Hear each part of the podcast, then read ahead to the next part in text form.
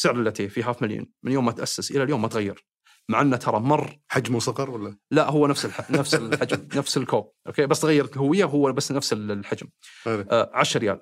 وكان شامل الضريبة يوم كانت الضريبة 5% مع زيادة الضريبة 15% برضو هاف مليون يتحمل الضريبة. عندنا تقريبا آه، تتكلم عن 20 20 شاشة في غرفة كذا تشوفها تكون ترى 911 ف- فيها فيها ال ال ال ال الكاميرات تصور الفروع سواء في في داخل البار ولا في يسمونه back room اللي هو غرفة التخزين. 24 ساعة يدومون. مغلقة فيها شاشات اي في كل 24 آه، ساعة يدومون بحيث يتابعون فيها ال- العمليات قاعد- كيف قاعدة تصير. وإذا كان في أي انحراف يتواصل مباشرة مع الفرع. إحنا سنويا ترى عدد فروعنا تتدبل.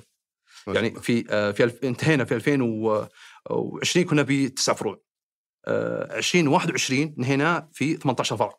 فتتكلم دبل.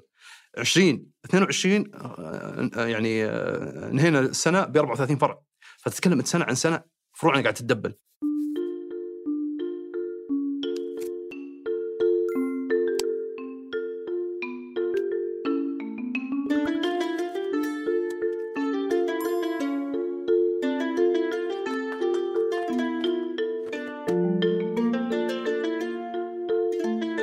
حيهم ضيفنا اليوم صهيب البلوشي الرئيس التنفيذي لشركة هاف مليون وهي أحد أشهر العلامات التجارية في قطاع القهوة في السعودية. صهيب انضم لهاف مليون يوم كان عندهم سبع فروع وخلال أقل من ثلاث سنوات من انضمامه وصلوا إلى 43 فرع ومستمرين في النمو بشكل كبير ما شاء الله. وأدري ممكن تتساءل طب ليش ما استضفتوا آه، رئيس مجلس الإدارة عبد الله الراجحي واستضفتوا الرئيس التنفيذي؟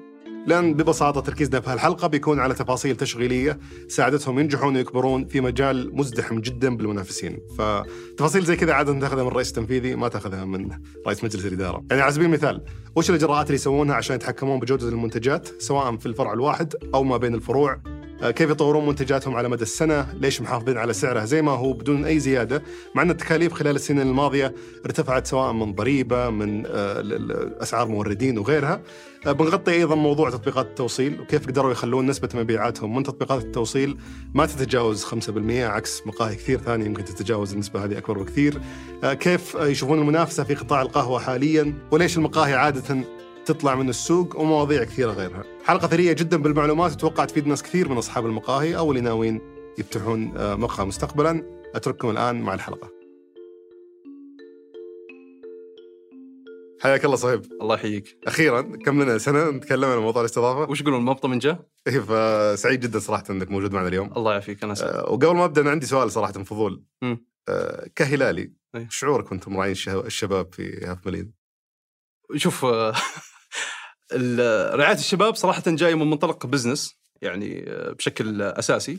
آه، طبعا الميول الشخصية هذا جانب وال- والنشاط ال- والشركة وال business وين مصلحتها هذا جانب. لا لا هذا عارف عارف هذا شيء واضح إيه. جدا بس وش شعورك؟ شعور أي مواطن سعودي سعيد. في أحس كذا في تضارب مشاعر اللي تشوف. لا لا لا أبد أبد أبد. خاصة يلعبوا قبل فترة الشباب الهلال كذا تحس اللي أوكي. شجع هذا بس. بس تصدق بعد رعايتنا للشباب؟ لأن الظهور لأنه تأهل الشباب برضه ظهور إضافي لكم. إي رعايتنا للشباب مع ان ميولي يعني هلالية من أشجع الهلال يمكن من يمكن عمري تسع سنوات. لكن فعلا سبحان الله جاء على مصلحة ال business تتمنى إذا جت لعب الشباب مع الهلال تتمنى الشباب يفوز. لأن فيها فيها جانب مصلحة لل business فتتمنى فتغلب جانب ال business على جانب الشخص. تطغى مسألة إنه تنجح في عملك أكثر من إنك فعلا.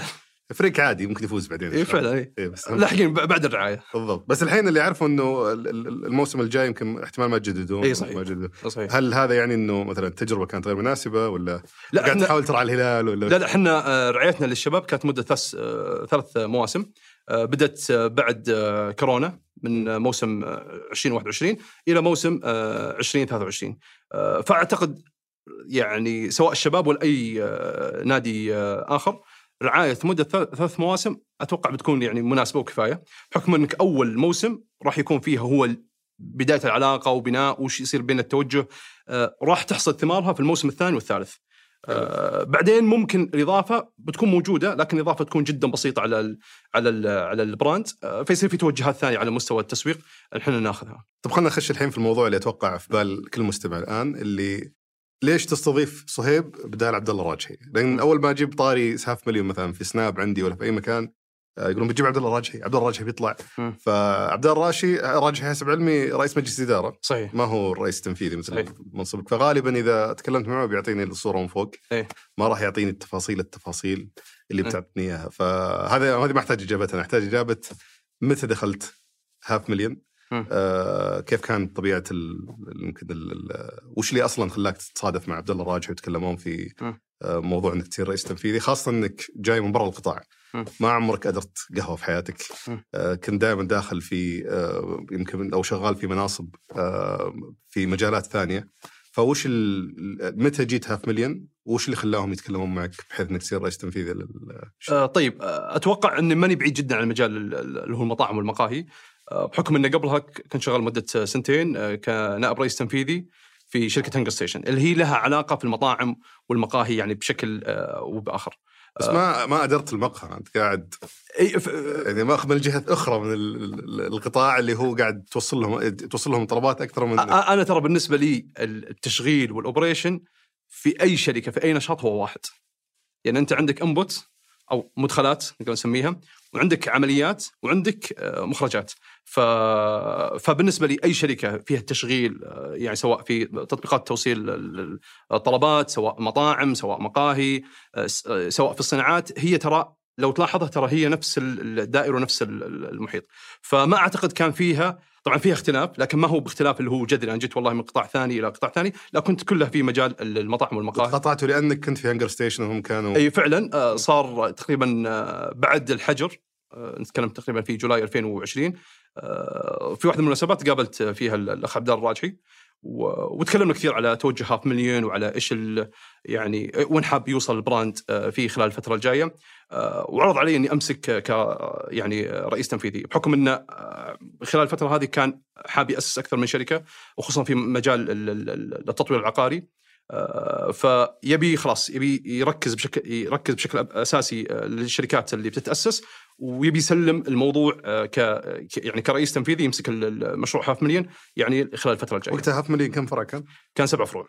نتكلم كم كان هذه سبع في فروع؟ في 2020 حلو. في جولاي 2020 آه، وكان هاف مليون متواجد بس في الرياض بسبع فروع. وطبعا هاف مليون تأسس في 2018 في في شهر ثلاثة آه، بفرع واحد في في شارع التحلية آه، فخلال فترة تقريبا ال- ال- ال- الثلاث سنوات إذا تقدر تسميها من 2018 إلى 2020 آه، وصلنا سبع فروع حلو فهذه سبع فروع وكم موظف تقريبا؟ في الإدارة ولا في الفروع؟ اجمالا يعني كم موظف؟ يعني تقريبا 102 أذكر والإدارة كم كانت؟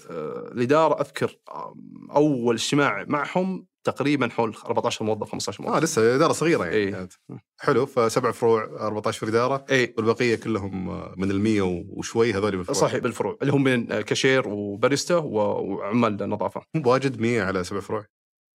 آه، لا أنا دخل فيها حقين المستودع دخل في حقين التوصيل اللي هو ال- ال- السواقين. فلو قسمتهم لا بيطلع عدد مناسب. بالإضافة إن عدد الفواتير وعدد العملاء أمانة جدا كبير فيحتاج وجود يعني آه، العدد هذا خلال الفترة. وش كان مطلوب منك وقتها أول ما أول ما تجي أول ما جيت هاف مليون؟ كان في رؤية يعني خلينا نقول لك بشكل كذا عام إن في ال brand آه، خلال الفترة الأولى أثبت اللي تسمى a proof of concept أثبت مفهوم أثبت نجاحه بالقيم اللي هو طلع فيها اللي هو قيمة آه، جودة المنتجات وثباتها وقيمة ال- السعر إن السعر يكون في متناول الجميع. آه، وحابين إنه يتوسع. فكان دوري الأساسي اللي هو وضع الخطط والاستراتيجيات خلال الفترة الجاية وكيف تتلاقى مع مع التوجه هذا. آه، بناء فريق العمل. آه، التاكد من تنفيذ الخطط الاستراتيجية وكيف إن الشركة تكون بشكل مالي آه، يعني آه، ناجحة خلال الفترة الجاية. إيه بس أنا هنا أيضا سؤال يمكن اساله نيابه عن بعض المستمعين اللي بما إنه تابع لعبد الله الراجحي المفروض إنه عنده موارد مالية يعني. كبيرة جدا فيقدر ينجح أي براند أو أي علامة تجارية يبغى يشتغل آه، عليها. ترى هذا مو خلينا نقول لك مو هو أول مرة دائما نسمعه آه، لكن آه، ودي ودي أجاوبك على شقين. الشق الأول آه، أنا أعتقد لك إن لكل مجتهد نصيب. سواء والله آه، عبد الله لأنه جاي من عائلة الراجحي من عائلة ثرية آه، ثاني موجود في المملكة من عائلة فقيرة واحد مقطوع من شجرة انه لكل مجتهد نصيب. الأمر الثاني أعتقد في إجحاف للطرفين، طلع صهيب من المعادلة. خلينا نتكلم عن عبد الله الراجحي ونتكلم على فريق هاف مليون. آه، يعني واحد اجتهد واحد آه، والله آه، يعني آه، ركز على مشروع الفترة هذه فأكيد الله يعني بيرزقه وبيوفقه يعني آه، طبعا التوافيق بيد رب العالمين لكن الله بيرزقه على حسب الاجتهاد والشغل اللي يسويه. وعندك يعني أمثلة تعرفها وكثير نعرفها يعني براندات سواء في المجال ولا غير المجال لعوائل يعني تبع نفس العائلة ولا ولا عوائل ثرية آه، وبعضها ما نجحت وبعضها يعني قاعد تعاني بشكل كبير وبعضها قفلت ويمكن آه، السوق يعني واضح ومفتوح يعني على ال- على الأمثلة هذه آه، فما أعتقد والله ربطها انه والله آه، من عبد الراجحي فممكن ينجح أي brand إذا ما كان في اجتهاد وفي في تركيز يعني وهذا هو وهذا هو السبب الرئيسي. السبب أو الأمر الثاني أنت عندك موظفين هاف مليون فمعناته خل أعطيك مثال يعني خلال ال- الفترة هذه عندي موظفين ال HR يداومون تقريبا من 10 إلى يعني يمكن أحيانا توصل 14 ساعة عشان يتأكدون موضوع التوظيف آه، وت- وتأهيل الموظفين ويكونوا عنده تقريبا عدد الموظفين اللي نوظفهم آه، شهريا تتكلم عن 70 موظف. فمعناته خلاص والله يعول عندنا براند تبع عبد الراجحي خلاص أنا ما أحتاج إني أشتغل عدد الساعات هذه ومحتاج إني آه، أركز بالشغل بال- بالطريقة هذه. عندك حق حقين التسويق أحيانا في الحملات تصدق والله يقعدون أحيانا 16 ساعة. في. في في مكان التصوير. فمعناته والله إذا جينا على نفس السبب معناته خلاص والله ما احتاج أركز عشان تفاصيل الحملة ما تطلع بالطريقة اللي هم حابين تطلع فيها ولا تطلع بذائقة اللي هي تناسب ال- ال- المشاهدين. آه، حق المشتريات يفاصل على الهلالات إذا مع مع موردين الاكواض ف فأعتقد فيها زي ما قلت لك فيها إجحاف للطرفين. إذا ذكرنا إلى لأنه في في في ناس ينظرون لها بشكل إنه إذا الشخص كان من عائلة ثرية فهو ببساطة بيقعد يكب فلوس على المشروع لا ما هو إلى ما ما ينجح غصب. ما هو يعني صحيح. بتمشي بال- بالطيب بالقوة. ابدا ما هو صحيح. بتمشي بتمشي. حتى كان في أذكر يوم جيت آه، كنت أصور في سناب الحفل حق هاف مليون ذكرت سبب تسمية هاف مليون. إنه كانت تكلفة أول فرع نص مليون. صح. فكان في تعليقات أوف نص مليون على فرع قهوة. طبعا متأكد نص الناس هذول ما يدرون كم يتكلف صح. آه، إنشاء فروع قهوة لكن أو مقاهي لكن برضو في التصور العام هذا. لكن مثل ما قلت في ناس يعني كثير وإضافة الكلام هذا بالعكس ترى إنه تابع ل- ل- ل- لعائله الراجحي ترى الحين يسبب ضغط علينا. يعني كثير مثل المريد يتعامل معه يرفع لك السعر. ف عندكم فلوس يا أخي. لا إي فيجيك من المبدا هذا. والمبدأ هذا يعني ما يعني خلينا نقول لك متعب. يعني يعني آه، عامل موجود في أي نقاش مع أي مورد. سواء يقدم منتجات ولا يقدم خدمات إنه والله تبع فيحاول يرفع السعر ولا يحاول إنه يقول عندك فلوس ولا أي أي تعامل فهذا عامل موجود. فبالعكس إنه تلقى عامل يعني متعب في بعض الأحيان. طبعا أكيد يعني آه، في فوائد آه، يعني آه، كبيرة في في الموضوع. لكن برضو في جانب متعب الناس ما قاعدة تناظر فيه. بس أتصور حتى شوي متعب نفسيا يمكن لك وللفريق اللي يمكن مشعل بالتسويق. أنا أعرفكم أنا أعرف كم واحد من إيه. فريق العمل من زمان. يعني تذكر دائما نجلس ونسولف عن آه، الشغل عن وش يشتغلون عليه وين رايحين. فبحس متعب نفسيا شوي إنك تشوف التطور ذا الكبير اللي تسوونه كفريق عمل حتى مو هو إيه. لك شخصيا. بعدين يقول إيه أكيد. هذا رش لا لا، الامانه يعني خلاص يعني صرنا ما هو يعني آه، ما نركز عليه بشكل آه، ش- شكل كبير. وخلاص خصوصا الإدارة يعني كرئيس مجلس إدارة مقدر ال- ال- الأمر والحمد لله شايفين رضا العملاء هذا بالنسبة لك فينا. أكثر الموضوع إنه ينسب آه، لصهيب ولا ينسب لفلان ولا ينسب لعبد الله الامانه هذا ما تهمنا. بس ماليا هم آه، إلى متى استمروا يصرفون عليه عشان يتأكدون إنه يعني خل يوقف عليه خل أقول لك يعني ما ودي في معلومات بقدر أشاركها معك لكن آخر كم سنة ما في أي ضخ مادي آه، آه، كلها ترى عن طريق مبيعات الفروع وعن طريق ممكن جهات تمويلية اللي هو البنوك ما البنوك اللي تأخذ بضمانات نقاط البيع. فالشركة شايلة نفسها بنفسها يعني من من كم سنة يعني؟ أتوقع هذه أولوية عندهم برضو إن تكون فعلا الشركة شايلة نفسها. صحيح. زي أي شركة ثانية يبغون يستثمرون آه، فيها. صحيح صحيح. لا يتوقع الناس والله تبع العائلة معناته الصبر عالي عندهم قدر ما هو انه لا خلاص آه، في نماذج كثيرة موجودة عندهم.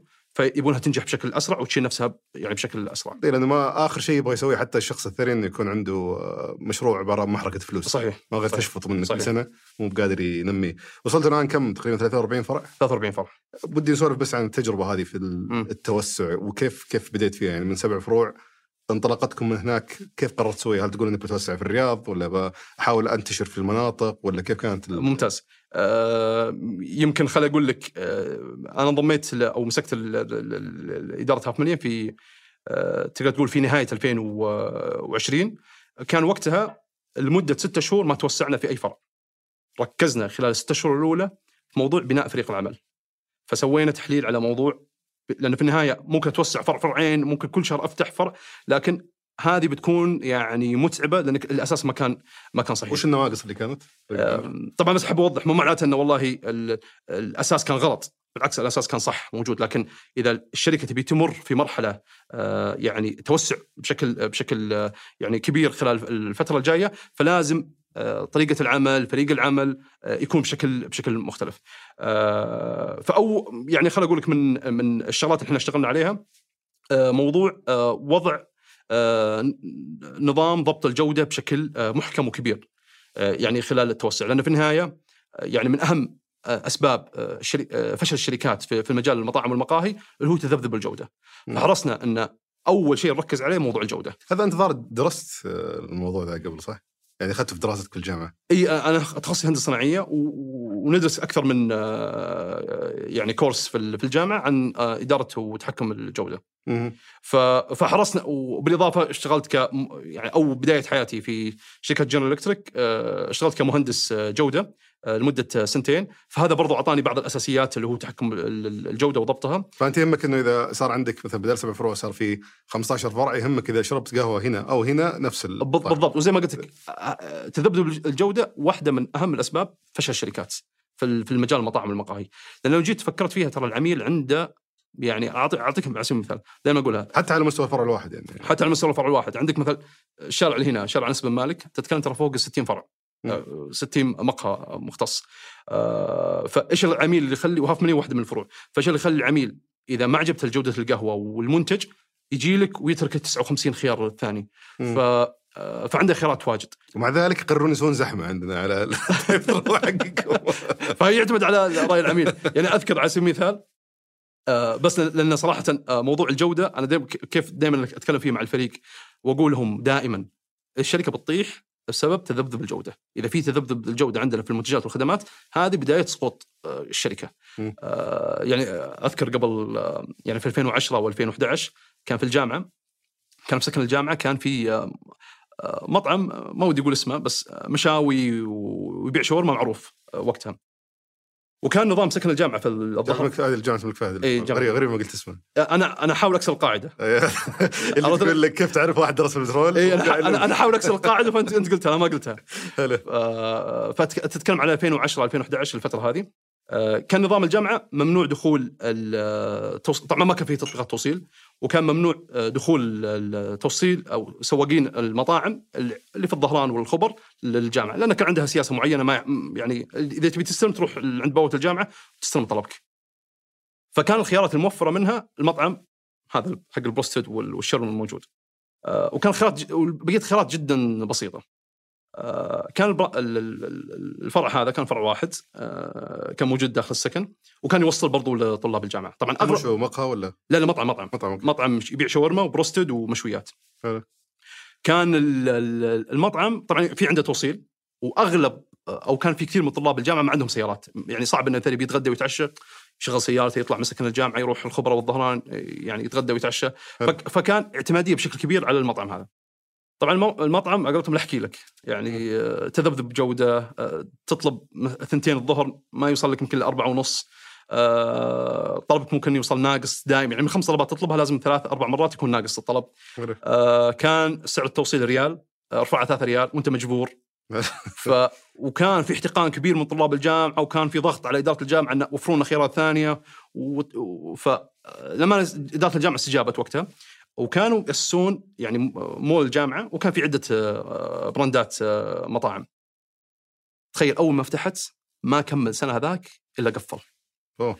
طبعا بتقول ليش كان مع إنها كانت ترى وقتها قبل ما تف... قبل قبل ما يفتح ال... يعني المفروض كل أحد يعرفه يعني هو الأساس. كان على قولتهم top of mind يعني أي واحد يبي يتغدى يتعشى ي- يجي له هذا. مع إنه معاناة لكن في النهاية أنت طلاب الجامعة ترى محدودين. ما عندهم إلا الخيار هذا. هذه قيسها على السوق الآن. فأول خيارات المطاعم والمقاهي ترى قليلة. يعني أذكر في 2015 بداية ترى اللي هو تقدر تسميه هبة اللي هو القهوة المختصة. فإذا شفت مقهى مختص دائما زحمة عليه والخيارات محدودة. الآن تفتح قهوة مختصة ما بتفرق. يعني حتى تبيع قهوة خلينا نقول لك طعم ممتاز. أكثر من بقالات بالشمال على الأقل. فصار ما في ميزة تنافسية للأمانة. آه، فما بالك إنه صار في والله تذبذب في في موضوع الجودة.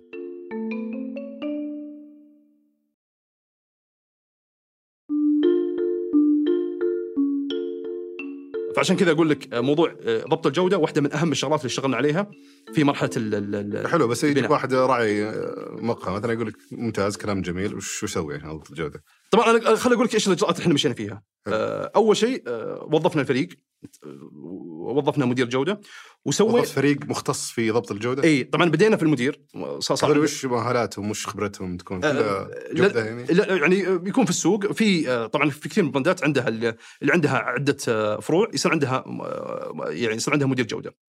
طبعا يوم وظفنا قلنا نبي نشوف الممارسات اللي تصير في السوق في موضوع كيف ضبط الجودة في المطاعم والمقاهي. يوم طلعنا على كثير منها وحتى في شركات عالمية 90% منها كان غير مرضي بالنسبة لنا وغير مقبول. ليش؟ آه، بقول كيف إيش كان دورهم؟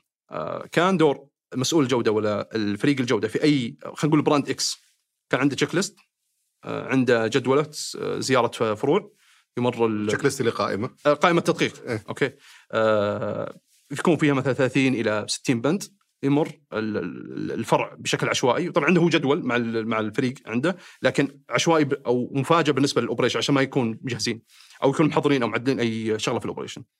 اللي هم فريق التشغيل حق فريق التشغيل.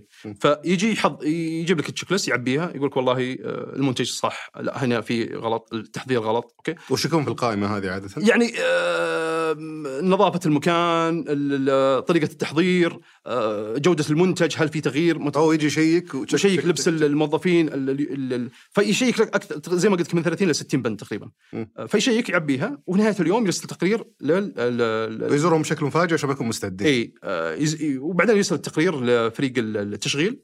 آه، وخلاص وناخذوا الأكشن بحيث تعدلون الموضوع. هذه من الإدارة بس من الفرع. مين اللي يضبط الجودة؟ المدير الفرع ولا؟ آه، مدير الفرع ومدير التشغيل. هم المسؤولين عن ضبط الجودة. فهذا لا دور فريق الجودة قدر ما هو بس يعطيك وين الخلل الموجود. أو كأن تقول جهة رقابية آه، أو إدارة رقابية موجودة في في ال- في الشركة.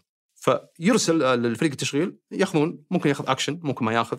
يجي بعد شهر الزيارة تجي تقريبا. آه، نفس نفس الأخطاء قاعدة تتكرر. فهذه ما تناسبنا لأن إحنا في مرحلة توسع كبيرة. إحنا يعني ليش؟ مدير طب قاعد تجي ملاحظات ليش ما يصلحها؟ خل أقول لك في كثير ترى من الشركات الموجودة في في في في, في القطاع آه، دائما ترى فريق التشغيل أقوى بكثير من فريق الجودة. ليش؟ يعني بحكم إنه هو يجيب المبيعات وبحكم إنه هو يسمونه ال- ال- الجزء الأساسي أو ال core لل business. والواجهه ال... إي ف, ف وما يصير في تركيز على ال- على موضوع الجودة. يعني أوكي في فريق جودة في عندنا معايير لكن لو جيت على أرض الواقع مين أقوى؟ تشوف فريق التشغيل هم الأقوى.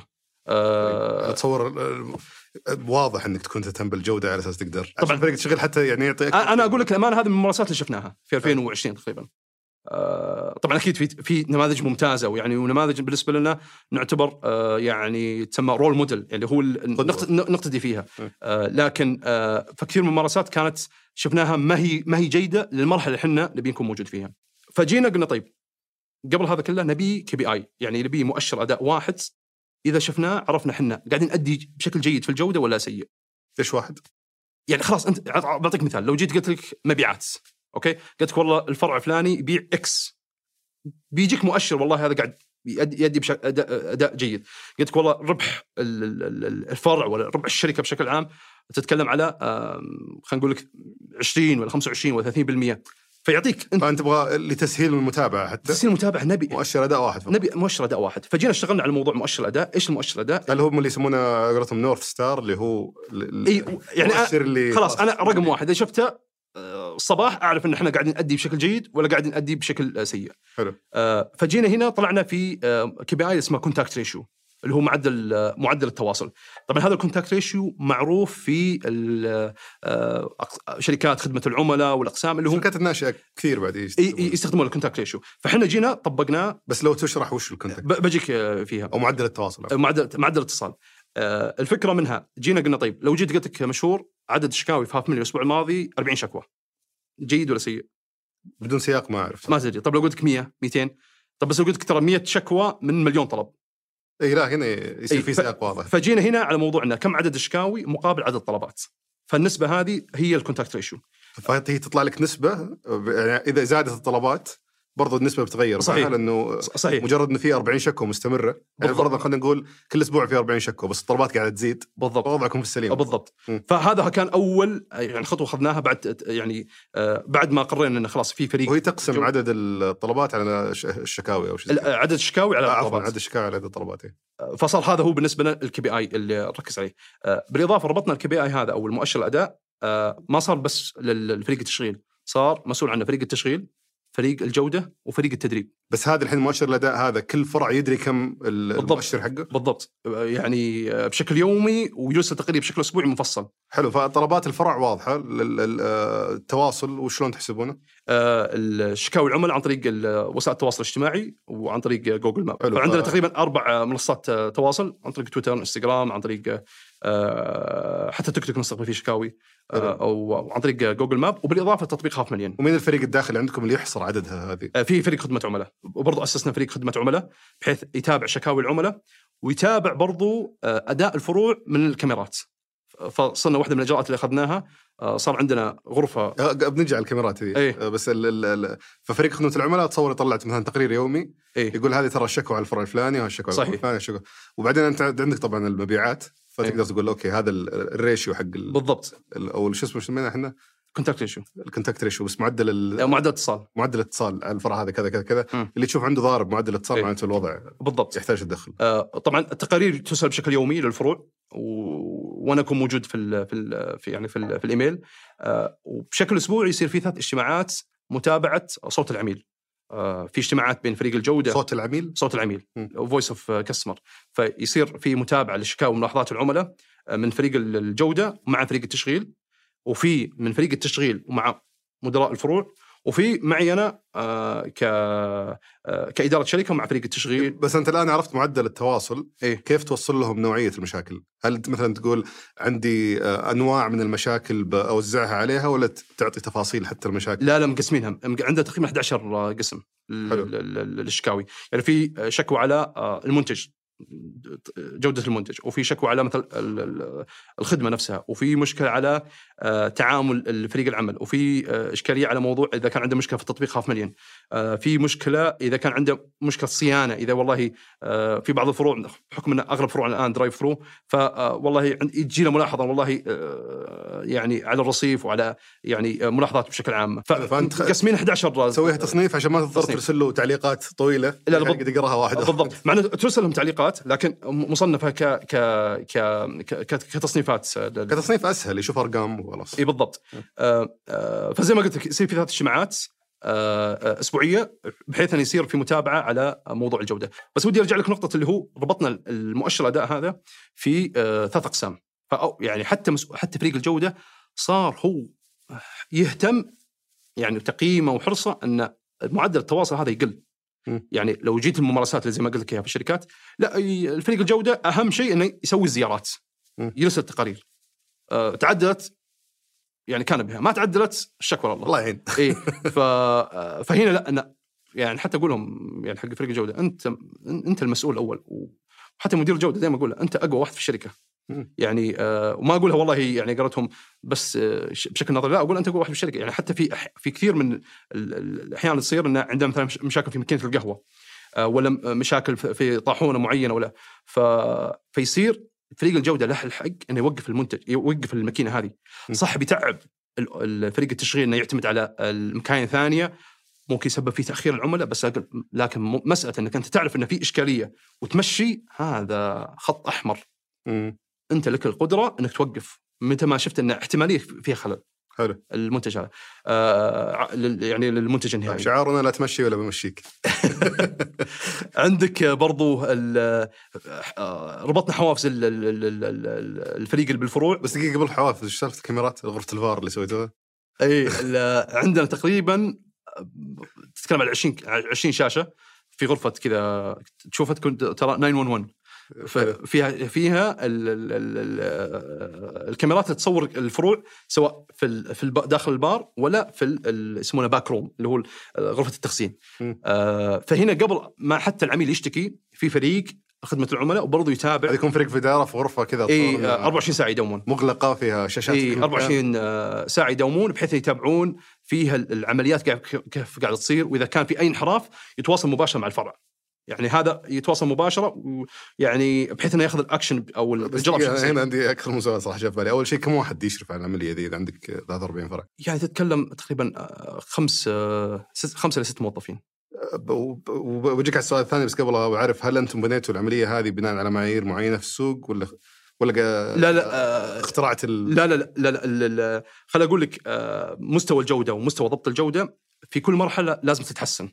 فكل ما توسعت في فروعنا فطريقة إدارتنا فيها لازم يكون فيها صرامة أكثر لازم يكون فيها آه، ضبط أكثر.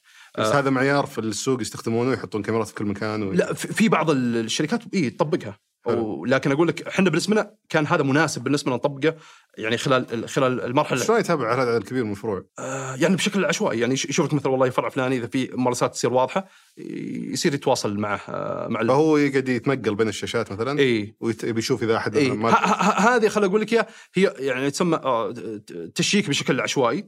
آه، لكن عند زي المراقب بس إنه طول الوقت إي بحيث إنه يتا- يتابع ال- ال- العمليات بشكل وإذا اكتشف فيه خلل وش يسوي؟ يتواصل مباشرة مع الفرع وشلون يتواصل مع الفرع؟ آه، عن طريق الجوال أو عن طريق ال- ال- ال- الإيميل يقول لي ترى لاحظنا واحد اثنين ثلاثة فيعني رجاء تعديل الملاحظات هذه نعم هذا يدق عليه على طول إي.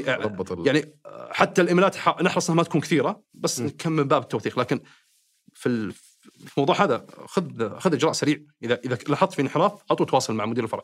خصوصا فريق العمليات وكل ترى فريق عفوا خدمة العملاء ترى كلهم جايين من الفروع. يعني كلهم ترى كانوا بدوا معنا كاشير وبعضهم باريستا وبعدين ترقوا صاروا في خدمة يعرفوا يناظر فعارفين التفاصيل. وما في أحد في ترى في فريق خدمة العملاء في هاف مليون آه، برا ال- ال- يعني ما جاء من الفروع. بحيث إنه عارف التفاصيل عارف وش ال... وعنده علاقة جيدة مع ال مع ال مع ال آه إذا صار في مشكلة عميل مع واحد حرفيا في فار. ترجع له. على طول يرجع له. ف... ف... فهذا جانب حرصنا يكون موجود. آه، آه، وبرضو المشاكل والتحديات اللي تجينا بشكل دايم آه، استخدمنا آه، أداة معروفة اللي هي ال Six Sigma لحل المشاكل المتكررة. فالى على قولتهم إلى متى إحنا بنبتل وتكون عندنا نفس المشاكل ونفس ال... وش السكس؟ الملاحظات ال Six Sigma طبعا هي أداة معروف عنها لتحسين ال ال ال آه، الانحراف في العمليات يعني بشكل مبسط. آه، آه، تمر في خمس مراحل. المرحلة الأولى مرحلة إذا عندك مشكلة قاعدة تتكرر عرف المشكلة أول شيء وحط حجمها. بعدين المرحلة الثانية مرحلة القياس. فتقيس أثر المشكلة أثر المشكلة وتحط عندك بالنسبة لك مؤشرات الأداء اللي راح تقيس فيها آه، المشكلة هذه وكيف راح تنحل. آه، المرحلة الثالثة اللي هو مرحلة التحليل فتحلل المشكلة وتحلل هي جاية من وين وإيش السبب الأكثر بالنسبة لها. آه، والمرحلة الرابعة اللي هو مرحلة إنك تحط action plan خطة يعني حل بحيث انها ما قاعدة تتكرر المشكلة هذه بشكل دائم. والمرحلة الأخيرة المرحلة جدا مهمة اللي هي مرحلة اللي هو ال control مرحلة التحكم بحيث تتأكد إنه بعد ما تحط الإجراءات التصحيحية خلاص إن المشكلة هذه ما راح تتكرر بالنسبة لي وإن النظام اللي حطيته راح يمنع حدوث المشكلة هذه وإذا طلعت تطلع بشكل بشكل واضح. ما ما يجيك آه، بردة فعل مثلا من رئيس مجلس إدارة وان أي أحد تشتغل معاه مثل موظف جديد يقول ورك شادة شوي آه، بالعكس كاميرات سكس سيجما و... آه، آه، أنا جيت قلت لك ترى- من أهم يعني أسباب آه، تعثر كثير من الشركات في المجال مسألة اللي هو آه، هي حلوة ترى. ما بقول لك انها سيئه بس إيه. المقصد إنه خاصة في قطاع المطاعم والمقاهي أحس إنه ممكن الناس يجونك من لأن- شركات ثانية بيقولون وش قاعد تسوي؟ أنا بقول لك أنا أنا إحنا سنويا ترى عدد فروع تتدبل يعني. في آه، في ألف... انتهينا في 2020 كنا بتسع فروع آه، 2021 انهينا في 18 فرع فتتكلم دبل 20 22 آه، آه، يعني آه، انهينا السنة ب 34 فرع فتتكلم سنة عن سنة فروعنا قاعد تدبل مم. فلازم يكون فيها آه، خلينا نقول لك آه، الشده هذه سميتها في موضوع ضبط الجودة عشان تأكد والله العميل آه، لأن إحنا واحدة من القيم اللي إحنا قولتهم نزعم فيها في هاف مليون إن إحنا قاعد نقدم جودة عالية وجودة ثابتة فكيف قاعد آه، يعني أقول شيء وفي النهاية إحنا ما قاعد نسوي الإجراء بحيث إنه قاعد يساعدنا فعلا نوصل للمرحلة هذه. طبعا آه، ذكرنا الجودة ما أنسى طبعا ذكر فريق التدريب فريق عند واحدة من الأجراءات اللي أخذناها قلنا طيب الحين الموظفين هذا مين بيدربهم؟ آه، أغلب ال- ال- الموظفين ال- ال- يعني في ال- في القطاع تلقاه يتدرب آه، بعد ما يتم توظيفه يروح الفرع ويشوف يعني ويشوف الممارسات ويتعلم ويتدرب. فبس هذه ما راح جودة التدريب ما هي عالية يعني أو بتكون بتجي على تدريب الموظفين وعلى أي. الموضوع هذا. بس الحين ضبط الجوده هل في شيء ثاني؟ ما غطيناه؟ لا بعد الاجراءات هذه تقول شادينها إيه. أوكي. آه، واضح ان حزت خطر لا لا بالعكس. آه، آه، تحسن عندنا المعدل الاتصال آه، يعني لو أخذناها خلال السنتين الماضية تقريبا 65% أوه، ما شاء الله. فقل عندنا معدل الاتصال بشكل 65% آه، ودائما نطمح إنه يكون أقل آه، يعني تكون تجربة انه تؤشر إنه المؤشر يعني يدل إن التجربة سلسة. بالضبط. الواحد ياخذ طلباته ذا ولا يشتكي والأمور بالضبط. كلها تمام. بالضبط. وتحت المؤشر الاتصال في مؤشرات ثانية يتابعونها ولا؟ آه، في اللي هو ال- ال- زيارات الفروع أو يسمونه التدقيق ال- أو الاوديت آه، هذه برضو في مؤشر. إحنا برضو يعني كل ملاحظة آه، مسؤول جودة راح الفرع. فيقسم. هل هذا شيء critical هل هو شيء يعني شيء كبير بحيث إنه والله آه، مثلا لا سمح الله لقى شيء والله منتهي آه، صلاحيته أو شيء هذا يصنف ك critical. آه، وفي الصنف الثاني يعتبر major اللي هو يعني ملاحظة كبيرة وفي ملاحظة متوسطة وفي ملاحظة صغيرة. فهذا هو المؤشرات برضو إحنا نقيسها بشكل طب خلينا نتكلم على موضوع كيف أول شيء تختارون أماكن فروعكم. وك- وكيف تقررون نوعية الفرع هل هو فرع كبير صغير في drive-thru ما في drive-thru وهل وهذه يمكن ودي أجاوب عليها أول شيء هل قد قفلت فرع قبل كذا لأنه ما كان ذا جيد؟ آه لا الحمد لله. من 43 فرع ما في فرع قفلنا. آه كلها مستمرة معنا إلى الآن. آه طبعا مو معناته إن كل فروعنا بأداء واحد أكيد في اختلاف فروع على حسب المدينة على حسب المنطقة على بس حسب كيف الشارع. تختار المكان ومكان ونوعية الفرع؟ آه عندنا فريق آه آه إدارة عقارات. فتبدأ العملية من عنده نحدد في البداية في المدينة. على سبيل المثال مدينة الرياض نحدد وين أهم الشوارع وأهم الأحياء اللي إحنا بنكون موجودين فيها. طبعا يعتمد عليها أكثر من جانب، فيها الكثافة السكانية الموجودة في الحي، فيها الشارع آه، كيف الحركة اللي موجودة فيه، آه، في البراندات آه، اللي موجوده آه، في الشارع تعطي مؤشر هل الفرع هذا إذا فتحناه بيؤدي بش- بشكل جيد ولا لا؟ فكل هذه المعايير ناخذها ونحدد ان خلاص والله نبي فرع في الشارع الفلاني.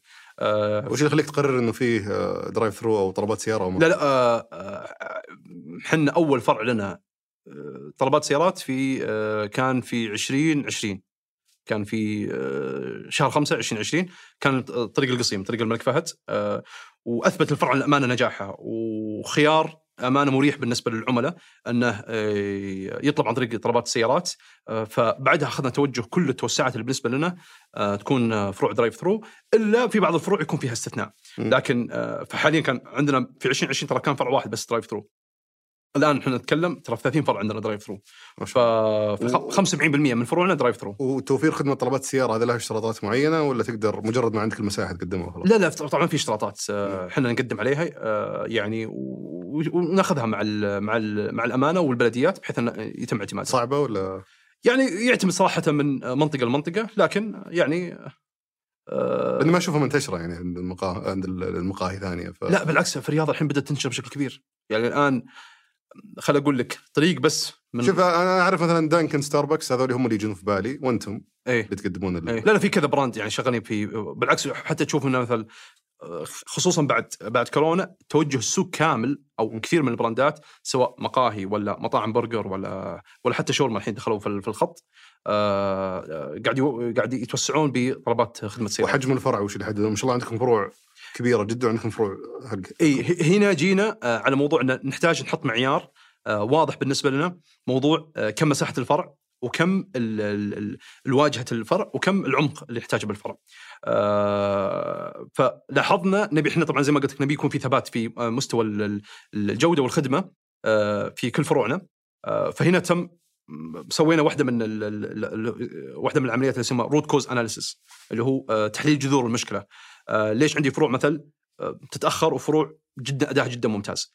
فحللنا الموضوع بشكل عام واكتشفنا إن ال- البار آه، عندنا يحتاج أو واجهة الفرع تحتاج يكون آه، تقريبا بطول 9 متر ونص. خاصة. تبدأ 9 متر ونص هذا هو الواجهة بالنسبة لنا لأننا عندنا مكاين وعندنا الأدوات اللي إحنا نستخدمها وكيف أريحية. وحتى بين بين البار والبار في آه، في مسافة معينة معتمدينها.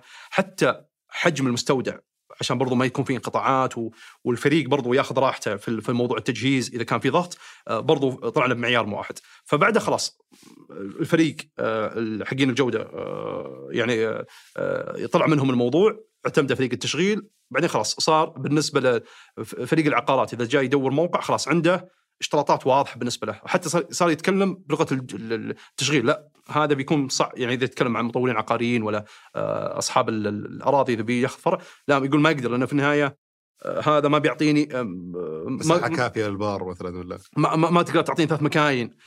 فصار كلهم يتكلمون نفس اللغة. آه، فطلعنا بمعيار واحد يعني تقريبا من سنتين فيصير خلاص أي فرع إحنا بنتوسع فيه لازم يكون موجود. مع إن أحيانا ترى تجينا مواقع مميزة في شوارع إحنا نبيها لكن بحكم إن المساحة ما قاعد تعطيني نفس اللي إحنا نحتاجه لا نكنسل الموضوع.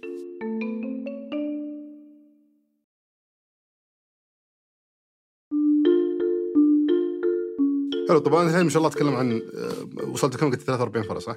43 فرع ما قفلتوا اي فرع قاعدين تكبرون وتنمون بالمقابل أشوف في مقاهي ومطاعم كثير قاعدة تطلع من السوق حاليا وفي شكاوي مستمرة في تويتر يوميا سواء على غرامات سواء على السوق نفسه. وأنا أشوف اللوم أكثر شيء يقع على السوق إنه كيف ال- العملاء اختلف. يمكن الظروف الاقتصادية أثرت. أكيد إنها أثرت على الكل.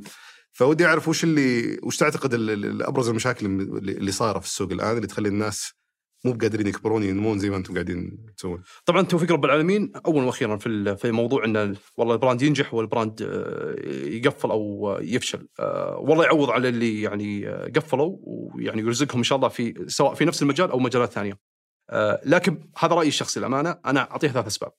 ال- السبب الأول العميل ما يلاحظ قيمة مضافة مختلفة في في ال- في البراند اللي هو رايح له عن البقية. آه، ف آه، يعني أعطيك على سبيل المثال يمكن قلتها قبل شوي اللي هو آه، مقاهي المختصة، مقاهي المختصة يعني وصلت علاقتهم ذروتها في 2015 و2016 17 وقتها تفتح أي قهوة مختصة أنت. أنت راح تنجح. الآن تفتح أي قهوة مختصة أنت راح تتعب في المنافسة، ما أقول راح تفشل بس نسبة نجاحك يمكن ما تتجاوز ال 10 ل 20% مم. عكس قبل كم من سنة، ليش؟ لأن صار الخيارات آه، كثيرة بالنسبة للعميل آه، فما في قيمة مضافة، طب أنا ليش أروح آه، يعني brand ألف ما أروح brand باء؟ هم هم أتوقع القدام هم اللي قدروا يكونون أنفسهم اسم ويصيرون بارزين. خطوة جمل أكسير البن الجماعة هذول كلهم اللي بدوا من البداية هم اللي يمكن صاروا مميزين. الباقيين صار مجرد قهوة مختصة. لا صحيح. وط- وطلعت امانه براندات يعني يعني خلال السنتين الماضية ونجحت. لكن الفكرة إنك نسبة نسبة النجاح بعد توفيق رب العالمين يعني ما أشوفها زي أول. أول كان لا إنك تفتح قهوة مختصة في قيمة مضافة. أنا شايف كيف العملية وشايف جودة المنتج. الآن تفتح قهوة مختصة بجودة خلينا نقول لك ممكن تصل لممتازه ما هو بالضرورة إنك تنجح عكس أول. وبجيك فيها سالفة المنتجات هذه بس وش السبب الثاني؟ السبب الثاني التغير التغير في السوق من عدة جهات. آه، تغير في سلوك العميل. عندك يعني العميل احتياجاته ومتطلبات سواء في المنتجات والخدمات تختلف مم. يعني أذكر بس آه، يعني قلت قصة بسيطة في آه، في 2014 آه، اخذت course آه، في أمريكا لمدة 10 أسابيع وأذكر كان بداية الانستغرام في 2012 كذا. وكان الانستغرام عندي وأنا كنت يعني أدرس في أمريكا كله في brand كريب معروف. كريب كريب معروف مم. طلع وقتها آه لدرجة السعودية هنا؟ إيه في السعودية. إيه. فتح في الشرقية وبعدين توسع في الرياض. ما أدري إذا في جدة ولا لا بس بدأ يعني ال- ال brand. لدرجة تخيل إني قاعد أقول متى ارجع السعودية؟ عشان أروح أجرب ال brand هذا. تمام؟ وحتى أذكر كنا في نفس الكورس كان في سعوديين فكنت أكلمهم. يقول إي والله يقول والله حت يعني شفناه وبالعكس متحمسين. تخيل إنستغرام يوميا أشوف صور عن ال brand هذا. مم. كريب بالطريقة الفلانية في منتج هذا في منتج هذا. تخيل أول ما وصلت المطار وصلت بالليل ثاني يوم رحت ال... وكان زحمة وعليه. الآن ال brand هذا قفل أغلب فروعه. ليش؟ لأن ال brand يعني آه، ما جدد. المنتجات هي نفسها من قبل عشر سنوات. آه، الهوية ما تغيرت. ما شاف احتياجات العميل. آه، في كثير من الشغلات ما طورها. مم. التغير اللي صاير في السوق إذا أنت ك brand ما واكبته بالتغير اللي أنت يعني يناسب أو يتوافق مع العميل هنا راح تتعب في موضوع ال- المنافسة. عشان كذا كلهم كل أحد يبيع ماتش الحين مدري ماتش ما تشاء. ماتش منزلينها ترى على الفكرة. يعني بعد. ما, ما تدري ما تكتب الحين يبيني أجرب. ال ال الأمر الثاني على موضوع التغير اللي صار في السوق آه، عندك آه، دخول عدة جهات آه، آه، حكومية وهيئات ودخلت في موضوع تشريعات القطاع. طبعا بهدف التصحيح القطاع يعني ال- ال- الفترة الجاية وكلها جت عرفت إجراءات وتغييرات سريعة وكلها في وقت آه، قصير. فصار أول يعني يمكن بالشهر ممكن تسمع والله تغيير في لائحة من لوائح البلدية. الآن لا الآن ممكن في الشهر ممكن يوصلك ثلاثة أربعة. واحدة من الزكاة، واحدة من وزارة الموارد البشرية، واحدة من آه، آه، آه، من البلديات، واحدة من وزارة التجارة، حتى الآن هيئة السياحة ووزارة السياحة دخلوا في موضوع ال- القطاع المطاعم والمقاهي بحكم إنه يعتبروه كواحدة من أهم القطاعات اللي تخدم تجربة ال- ال- السائح. فهنا جاك موضوع إنه طب تحديثات واجد خلال فترة قصيرة. وإذا أنا ما واكبتها ولا قدرت إني أواكبها برضو راح تتعبني في موضوع المنافسة فممكن بعضهم يوصل حتى إلى الاغلاق يعني يعني ممكن تجيك مخالفة واحدة من من من اجاده ممكن هذا حق ربحك لمدة شهرين. يعني ك اجاده بس وش المخالفات تجون زي إيش مثلا؟ يعني مخالفات مثل في في اللبس الموظفين في مخالفة إذا كانت في ملاحظة في في موضوع المستوى النظافة آه، إذا كان في ملاحظة كان على ال ال يعني ال في في موضوع التخزين فهذه كلها هذا كلها المناطق اللي يكون فيها آه، يكون فيها اجاده حلو. فممكن بعضها توصل يعني يقول لك 15 ل 20 ألف يعني ك ك كمخالفة هذه هذه ربح آه، يعني آه، فرع لمدة شهرين ثلاثة شهور مم. آه، تقدر تقول فهذه بالنسبة صارت عملية شوي مرهقة بالنسبة وطبعا زي ما قلت كلها بهدف تصحيح لكن عدم مواكبة وعدم فهم إنها هذا إجراء تصحيحي لازم أنا أغير نموذج العمل بحيث يتواكب مع مع الت- التغييرات هذه بتعب في الموضوع السبب. الثالث السبب الثالث قلت لك تذبذب الجوده إذا العميل راح براند أو راح فرع وجرب المنتج وراح فرع ثاني حس المنتج مختلف هذه بداية السقوط. أو حتى رجع بكرة نفس الفرق وإذا حتى الفترة الزمنية والله خلينا نقول الشاورما، الشاورما اللي جربتها اليوم عكس آه، تختلف عن الشاورما اللي جربتها الأسبوع الماضي ولا قبل ثلاث شهور، هذه برضو بداية آه، يعني خلينا نقول بداية النهاية إذا. نشوف سبب آه، خلينا نقول خروج المقاهي والمطاعم من السوق أو ثلاث أسباب. هي أول شيء إنهم ما عندهم شيء يميزهم. إيه. الشيء الثاني ال- ال- التحديات اللي تصير في الإجراءات والتغييرات اللي قاعد تصير. اجراءات التغيرات اللي تصير. والسبب الثالث؟ الجودة. الجودة ضبط إيه. الجودة. ممكن على السبب الثاني اللي هو موضوع التغيرات قاعد تصير بالسوق آه، يمكن أذكر قابلت شيف آه، آه، أسس مطعم وقفل الآن. فكان يقول لي يقول قبل عشر سنوات أنت تسوي منتج زين أنت راح تمشي. الآن يقول العملية تغيرت. الآن أخش في موضوع جانب لازم يكون في جانب تق... لازم يكون عندي فريق تقني آه، جاهز على موضوع نقاط البيع على موضوع الربط مع البنوك على موضوع الربط آه، يسمونه انتجريشن مع تطبيقات التوصيل آه، ف لازم يكون في تحليل بيانات فالموضوع هذا تغير الآن. فإذا عدم مواكبة لل- لل- للتغير والجانب التقني والتطور هذا راح برضو يتعب في موضوع المنافسة. بالإضافة زي ما تعرف وكثير يعرفون موضوع دخول تطبيقات التوصيل غير يعني آه، غير شوي نما- نماذج العمل. يعني أو إن ربحية ال- ال- ال- الشركات. آه، فصار الان في جزء كبير. إذا كان اذا كان ال- الشركة والله تعتمد آه، 50 60 70% من مبيعاتها عن طريق التطبيقات وهي ما غيرت نموذج العمل راح يتعبها بشكل حلو هذا أتوقع فرصة جيدة نتكلم عن تطبيقات التوصيل. من ناحية أول شيء كيف أثرهم على نموذج العمل عندكم؟ ويعني مش تحتاج تغير في نموذج العمل عشان تصير متوافق مع تطبيقات التوصيل والنسب اللي تاخذها. والشيء الثاني كيف تجربتكم مع تطبيق التوصيل الخاص فيكم؟ خلينا نركز على النقطة الأولى اولا. آه، طيب آه، اعتماد اعتماديتنا على تطبيقات تطبيقات التوصيل أمانة تكاد تكون لا تذكر يعني. يعني الآن آه، معقول أغلب السوق لا. لك والله أنا 50% من الطلبات لا لا 60% لا إحنا زمان اشتغلنا يعني طبعا خلي بس أنا جاي من تطبيق التوصيل يعني جاي من هنق الصيف ف, ف يعني ما ودي أكون على قولتهم متحيز قدر ما أكون إن شاء الله محايد. لكن أهميتها ما حد يختلف عليها آه، ساعدت موضوع إن العملية الطلب تكون أريح للعملاء أنت جالس في البيت بضغطة كم من زر أنت الطلب يكون عندك آه، ساعدت أعتقد بشكل كبير على موضوع جودة الحياة الموجودة في ال- في المملكة فأهميتها ما حد يختلف عليها لكن نموذج العمل هي تشتغل فيه هل يتواكب مع نموذج العمل اللي تشتغل فيه المطاعم؟ ما أعتقد. ليش؟ آه وأعتقد كثير من المطاعم اشتغلت على موضوع تكبير حصة تطبيقات التوصيل وتورطت. مم. فكثير من المطاعم يقول لك تمثل تطبيقات التوصيل 70% يعني إذا صار في أي خلل تقني في تطبيق التوصيل راحت المبيعات. خلاص يعني مبيع... ه- هدف المبيعات راح ذاك اليوم أوكي مم. وبيتأثر عليه وبياخذ اجراء تصحيحي على الموضوع هذا فيعني بعضهم كبر على قولتهم لقمة تطبيقات التوصيل عنده. آه عندنا في لا يعني ترى إحنا ما نسوي عروض مع تطبيقات التوصيل آه يعني من, من, آخر مرة يمكن من ثلاث سنوات. ما نسوي ابدا آه عروض. ف آه وبالإضافة لاحظنا شيء آه مع توسعنا في تطب... في فروع طلبات السيارات قل عندنا نسبة تطبيقات التوصيل. أوه. يعني بشكل بشكل بشكل بشكل واضح. لأن العميل صار عنده خيار يا أخي أنا ممكن أمر في ثلاث دقائق أربع دقائق أنا أخذ الطلب اللي أحتاجه بدل أطلب ورسوم توصيل وبيتأخر علي و... أطلب وأنا رايح الدوام. ورايح الدوام ف- فلاحظنا إن هذا قل عندنا بشكل كبير. الامانه يعني كل تطبيقات التوصيل يعني آه، قطعناها فيها يعني اليوم ما تأثرنا بشكل يعني خلينا نقول لك ما يمثل حتى يمكن 5% من من. قليلة مرة إيه فما يأثر ما, ما أثر علينا بشكل كبير لأن صراحة زي ما قلت لك وجودها مهم. مو معناته إن إحنا بنشيلها قدر ما انه في كثير مثلا من العوائل آه، اللي ما عندها ما عنده سيارة ولا يحتاج مثلا والله وقت الجمعات البوكسات آه، الموجوده عندنا فيحتاج تكون عن طريق تطبيقات التوصيل فخيار مريح وفرنا للعميل. بس حلوة فكرة إنك ما تروج أو على الأقل ما تروج بشكل مستمر مع التطبيقات بالضبط. عشان ما تكبر حصتها. إي، يعني خليني أقول لك هذا إحنا دركناها الأمانة من البداية. مم. يعني آه، بحيث إن حصة تطبيقات التوصيل زي ما قلت لك وجودها مهم.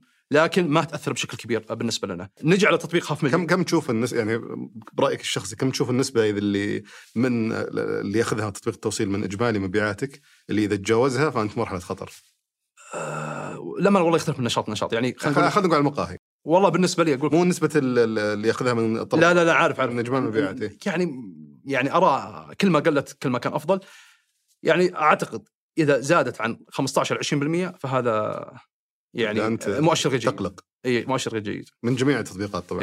والنسبة ال- اللي ياخذونها من الطلب الواحد كيف تتعامل معها؟ لأنه في افتراض آه، بانه ال- المقاهي إنه والله أو حتى على المطاعم نفس الشيء غالبا ان أي أحد خارج القطاع هذا سواء من تطبيقات التوصيل أو غيره أحيانا يفترضون إنه ما شاء الله ترى هوامشهم عالية ما عليك ترى شوف قاعد إيه، يدخلون إيه.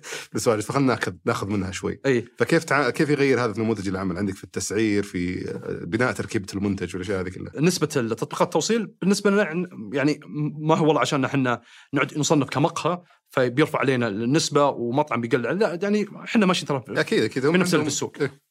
بس إنه وش وش تحتاج تعدل عندك بحيث إنه ما تكون ال- التطبيقات تاكل من ربحك بشكل كبير؟ يعني أقول لك يا- الآن ال- آه، اللي صار كثير من ال- ال- المطاعم والمقاهي رفعوا السعر في تطبيقات التوصيل عشان على قولتهم تطلع العملية آه، يعني مجدية. مجدية بالنسبة له آه، فاتوقع أتوقع هذا واحدة من أهم الإجراءات اللي يتم توصيلها. طبعا وهنا بتخش في موضوع مقارنات طب آه، أنا لقيت والله سعركم في تطبيق X يختلف عن تطبيق Y فأعتقد رفع السعر وتسوونها هذه؟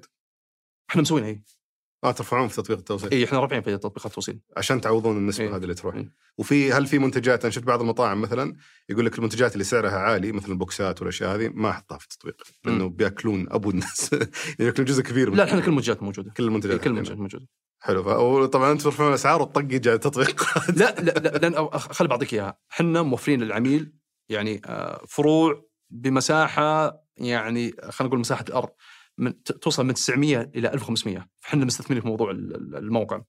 مستثمرين في الد- الديكور وتصميم الفرع وكل فرع عندنا كواجهات تختلف من فرع لفرع عشان والله نبي نحسن في موضوع تجربة العميل.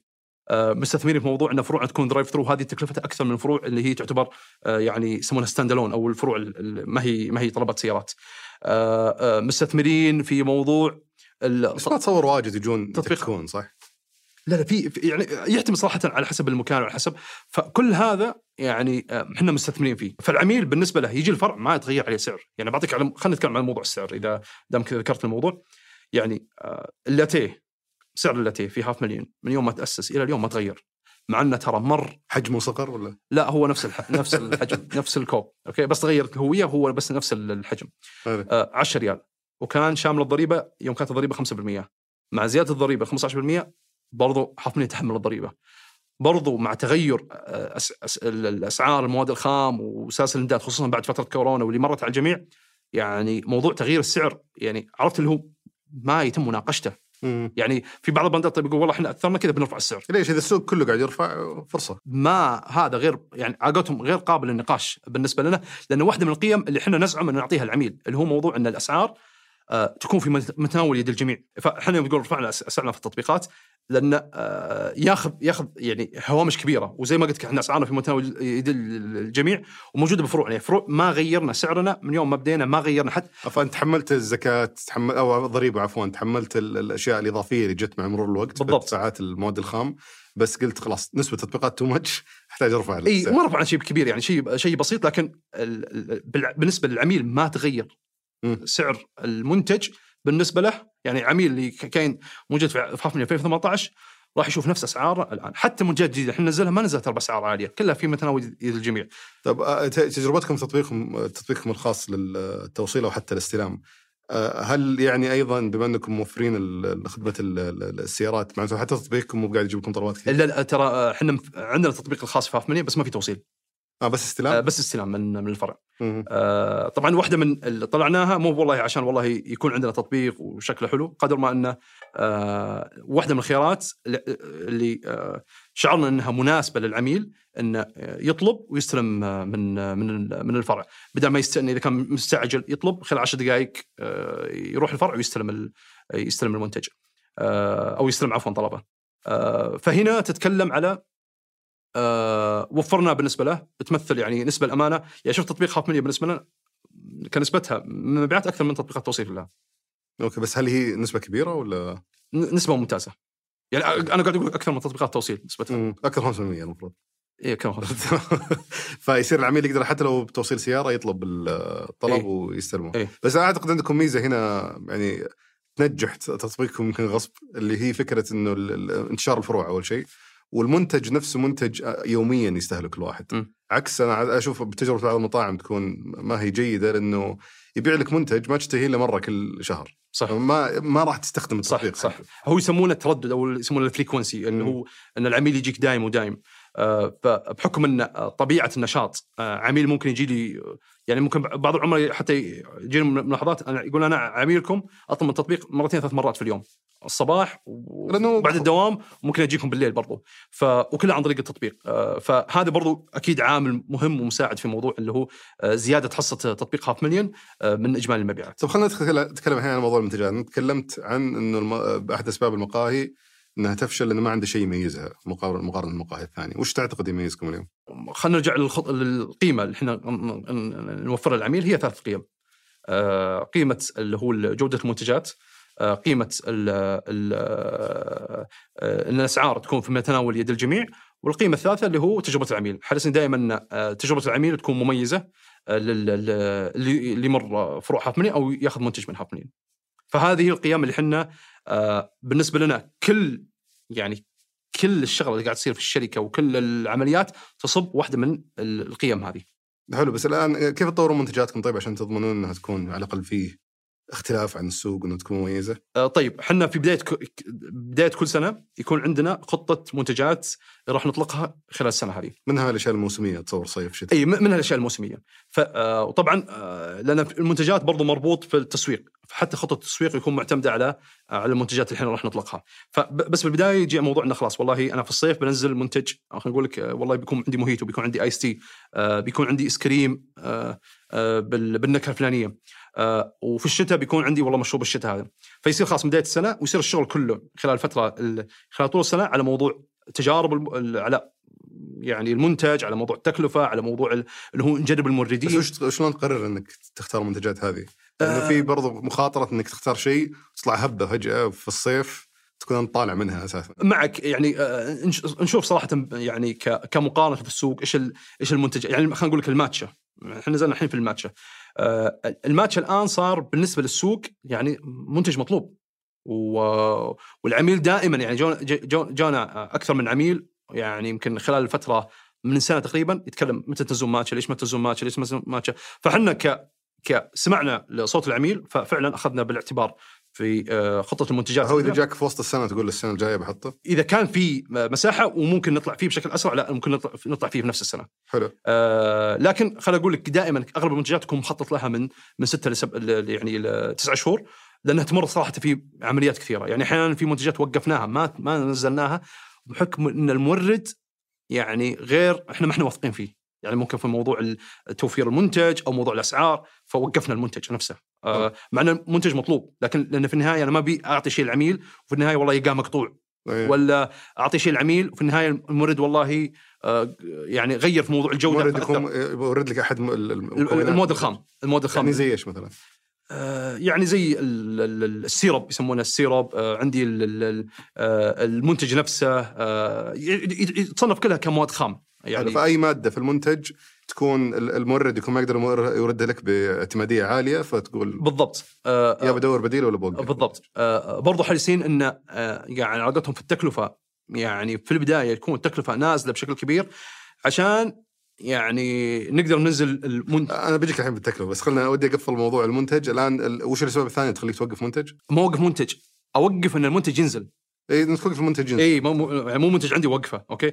قدر ما أن عندي منتج إحنا جربنا. آه قصدك إنه تخت... في طور اختبار المنتج هذا بالضبط، في بالضبط. مشاكل مع يعني في المنتج. تطوير المنتج لاحظنا انه والله تشغيليا بيكون متعب. تشغيليا ممكن يأثر علي على ال- على سرعة الطلبات يعني يكون مثلا أعداده بطيئة على. اي فهذا يحتاج هذا بيكون برا المعادلة. طب ما قد طلعت منتج نزل السوق تقول خلاص هذا شكله ما عجب الناس أسحب مرة ثانية. اي عادي. هذا طبيعي. المنتجات الموسمية آه، في منتجات تكون مناسبة مثل يعني آه، في فترة فلانية ف... فيكون موجود بعدين ينشال عادي طبيعي. فاحنا في في مرونة في ال- في الموضوع. آه، حلو. لأن إحنا حريصين المنيو ما يكون كبير. حريصين المنيو يعني ما يكون مشتت للعميل يكون واضح. آه، حتى نزلنا مثلا آه، على سبيل المثال نزلنا بسكريم ترى ما نزلنا بأربع أنواع خمس أنواع ترى نزلنا بنوعين. يوم نزلنا بال آيس نوع واحد. يوم نزلنا في الموضوع الموهيتو ما تتجاوز ثلاث أنواع. فحريصين إنه ما يكون في تشتت العميل وإن العميل إذا راح في مليون جرب أي صنف من الأصناف الموجودة في المنيو فباذن الله يكون واحدة من أفضل المنتجات الموجودة. طيب التسعير أنا كشخص من برا على الأقل أجي أشوف المنيو عندكم في أشياء مثلا أشوف القهوة أشوف سعرها منطقي جدا تكون منخفضه ما أذكر بالضبط الأسعار عندكم بس أذكر انطباعي عنها إن القهوة تكون مثلا آه، سعرها معقول بس بعدين تشوف الأيس كريم سعره فوق.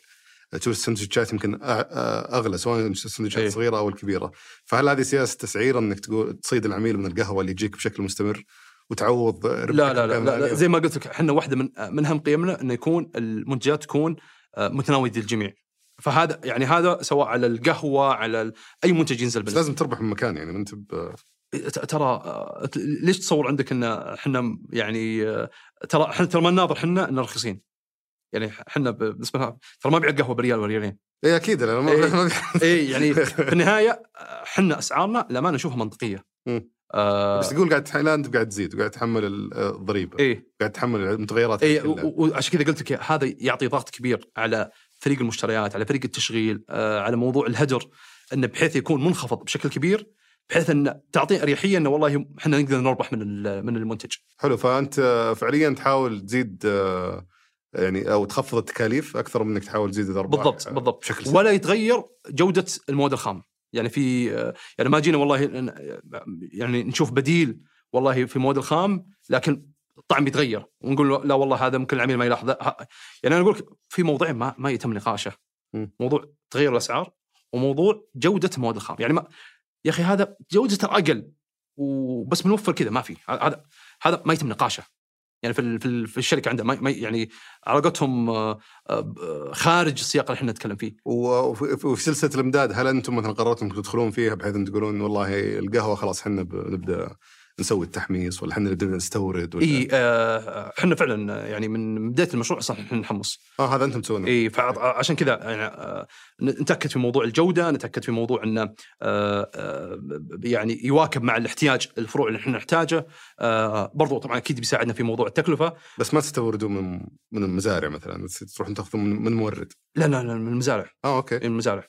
فأكيد داخلين في السلسلة من البداية يعني. شوف كل ما كان دخول آه، دخولك في السلسلة بشكل بشكل أكبر كل ما أعطاك أوفر في موضوع في موضوع المنتج، لكن مو كل الشركات ومو كل البراندات تقدر تخش في موضوع السلسلة كاملة. لأن تحتاج برضو مبيعات إيه. ما تدخل وأنت عندك فرع واحد بالضبط. أروح آه، أستورد مباشرة. بالضبط بالضبط. ال- آه، وفي سويش فيه أي منتج ثاني سويت فيه نفس الشيء مخبوزات قلت والله بسوي مخبز ولا بسوي إيه، إحنا داخلين في موضوع المخبوزات. فحاليا إحنا في يعني قاعد نتكلم إحنا حاليا تحت إنشاء ثلاث مصانع. صنع إيش؟ عندنا طبعا آه، تحميص عندنا فداخلين الحين في موضوع التحميص آه، بحيث ان حتى آه، يعني ال- ال- ال- ال- السعة ال- الإنتاجية لل- للمحمصة تكون أكبر. برضو موضوع المخبوزات حاليا إحنا عندنا ال- ال- المصنع المخبوزات والحلا الخاص فينا وفي مصنع ثالث غذائي برضو شغالين عليه على بعض المنتجات بحيث إن إحنا فعلا نتأكد موضوع الجودة نتأكد موضوع الأسعار نتأكد موضوع إن يقدر المصانع هذه توفر ال- الاحتياج اللي إحنا نحتاجه بالفروع على حسب ما زاد ال- الطلب عليها.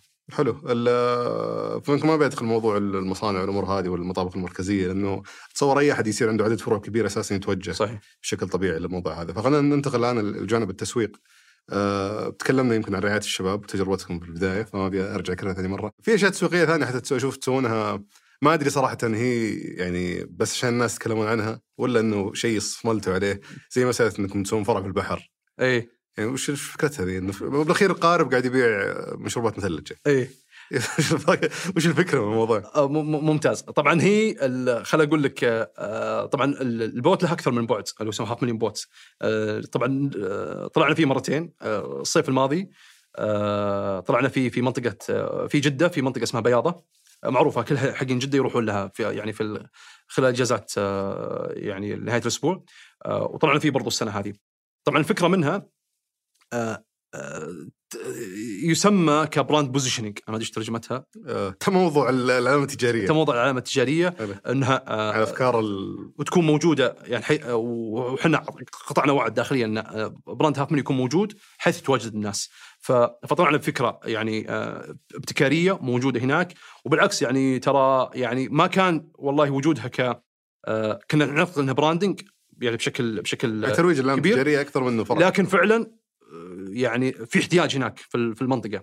فشفنا حتى برضو بعد ما طلعنا إحنا ترى في كذا brand طلع في نفس الفكرة. بس ما سويت فعليا فرع كوك كثر ما إنه صار في المشروبات موجودة على القارب اي يعني مثلجة. اي صحيح. بحيث إنك توصلها. نعط... يعني الناس تجيها ونوصلها لنا. ما في شيء يتسوى في لا، لا، ما-. في عشان تركز في موضوع الجودة فما قدرنا نسويها في فايضا دخلتم أنتم برعايه موسم الرياض؟ دخلنا في رعاية موسم الرياض آه، موسم 2021 آه، طبعا موسم 21 آه، خصوصا بعد كورونا كان في تعطش كبير مم. على موضوع ال- ال- ال- الترفيه آه، بشكل بشكل كبير في ال- في المملكة. ويعني وفقنا الله إن دخلنا في موضوع رعاية الموسم. آه، ف يعني آه، آه، كان المده تقريبا ستة شهور. ف قام عندكم فرع بعد في ال- أيوه عندنا فرع في ال في ال في البوليفارد وبرضه في الوينترلاند كان عندنا فرع وبرضه في الكومبات فيلد وقتها يوم كان موجود برضه كان عندنا فرع. فتواجدنا يعني في ثلاث zone ات. اداؤه كيف كان مقارنة بباقي الفروع؟ أداء إيش؟ أداء الفرع حق هاف مليون في البوليفارد مثلا. لا لا ممتاز. لا، للأمانة موسم آه، 2021 كان يعني الكل شاهد عليه كيف كان ناجح وكيف إنه يعني آه، الموسم من بدايته بدأ تقريبا في نوفمبر آه، إلى إلى آه، إلى فبراير كان فيه يعني خلينا نقول لك زوار يعني ما يوقفون على على كثير من الزوار. ليش حصرها بالفترة ذيك؟ يعني بعدها ما, ما كملت. لا لا الموسم كان هو الفترة هذه بس. الموسم كان تقريبا يعني من من نوفمبر إلى فبراير. آه قلت قصدك إلى فبراير ال... لا من نوفمبر 2021 إلين آه، فبراير 2022 اي بس قصدي ما كملتوا بعدها موسم الرياض إيه. الموسم اللي بعده. لا ما ما كملنا. يعني أخذنا يعني كان عندنا أكثر من نش يعني نشاط ثاني إحنا يعني شغالين عليه. ف فما ما مشينا في موضوع الرعاية للموسم الثاني. وش سبب اهتمامكم بتطوير المنتجات زي ال- الورق البلوت والاكواب الجديدة ذي؟ إيه. سويتوها كم رخيصة مرة كانت. إيه. كم كان سعرها؟ الكوب ال- ال- الحديد ذا stainless steel. اي آه، 24 ريال. اللي يحفظ الحرارة. آه، المق... ما عمري دخلت مقهى في حياتي إلا وهو يبيع ب 75 ترى وشامل قهوه أو 24 أول مرة تعبيه قهوة ببلاش. اي أول مرة يكون القهوة ببلاش. آه، طبعا هنا جينا عليك خسارة فعليا. آه، نجي هنا على موضوع آه، الورق البلوت كذا ترى إحنا ترى في هاف مليون ما ننظر هاف مليون ك- كمقهى. أو يمكن بعض الناس يقول يعني أخي الكلام هذا أخي نظري أنا أضرب كأسلوب حياة. فعلا. ك- كأسلوب حياة okay فموضوع ورق البلوت موضوع ال ال ال ال الأكواب ال- ال- اللي تحفظ الحرارة وكثير منتجات اللي بننزل فيها خلال الفترة الجاية إنه فعلا كيف إن إحنا نكون متواجدين معك في أغلب نشاطك اليومي على أساس الناس يشوفونه مو عشان بالضبط. يعني, آه، بالضبط يعني يعني واحد من الشباب يوم نزلنا في موضوع الأكواب الحرارية واحد يقول لي من الشركات المعروفة في في الدائري يقول كل الشركة عندنا وكل موظفين الشركة دخلوا ثاني يوم معهم اكواب هاف مليون. فهذه بالنسبة لي يعني أنا موجود يعني مو مو بس بالفروع أنا متواجد حتى والله في المكاتب أنا موجود والله حتى في الأندية أنا موجود حتى في البيوت أنا حتى موجود في في السيارة يكون أحيانا الأكواب موجودة. فكان هدف هذا ان هاف مليون يكون قريب من الناس. آه، فعشان كذا طلعنا في المنتجات هذه.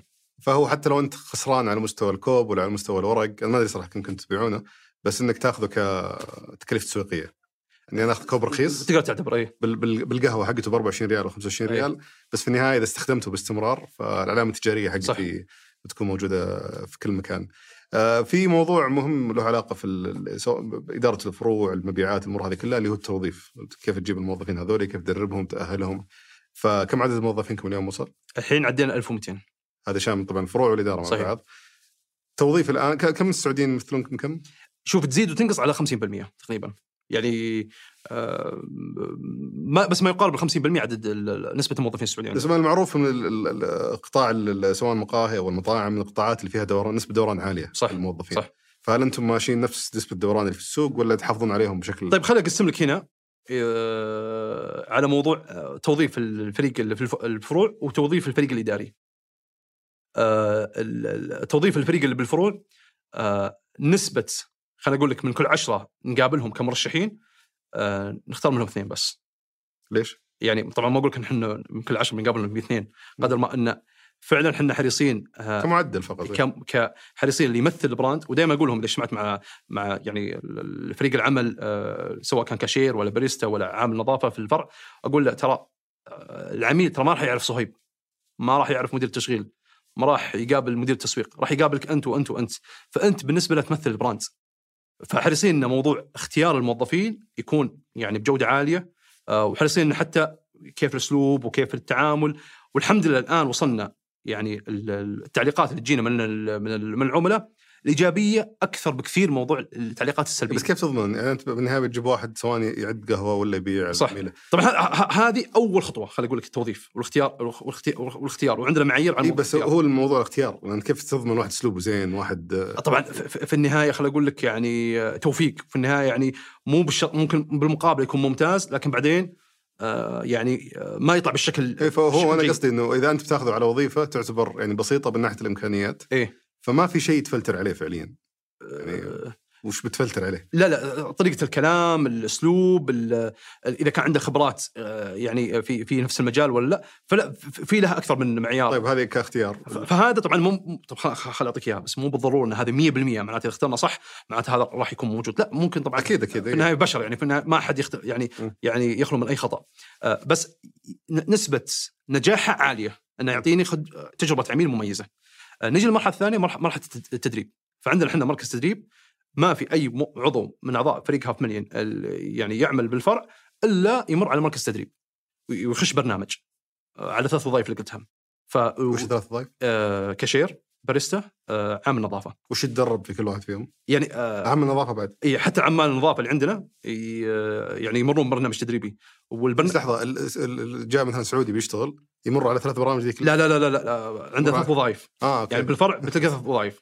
okay؟ طبعا بالاضافه لمدير الفرع. حلو. آه وتحت مدير الفرع في قائد فريق. آه اللي هو يمسك ال- ال- الشفت أو يعني سواء الفترة الصباحية أو الفترة المسائية. آه فأغلب السعوديين يخشون يا كاشير أو آه باريستا. آه وفي بعض الجاليات ال- ال- الأسيوية هم اللي يكونون مثل يعني يا يكون باريستا يا يكونون آه، آه عمال نظافة في الفرع. فكلهم يمرون في برنامج تدريب مدة أسبوع آه، يوصل إلى ثلاث أسابيع. آه، خلال طبعا هو مو بس برنامج تدريب قدر من في نهاية التدريب في اختبار. في بعضهم ما ما يتجاوز الاختبار.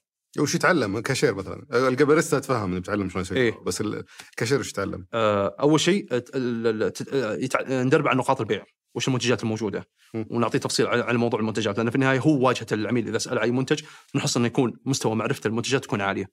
هذا الجانب الأول. الجانب الثاني طريقة تعامله مع مع مع العملاء. وانت زي ما دائما أقول لهم يعني ترى يعني أنت العملاء ما راح يجونك ملائكة. يعني في المعصب في المضغوط في المستعجل فكيف إنك تتعامل معاه يعني بشكل بشكل بشكل صحيح.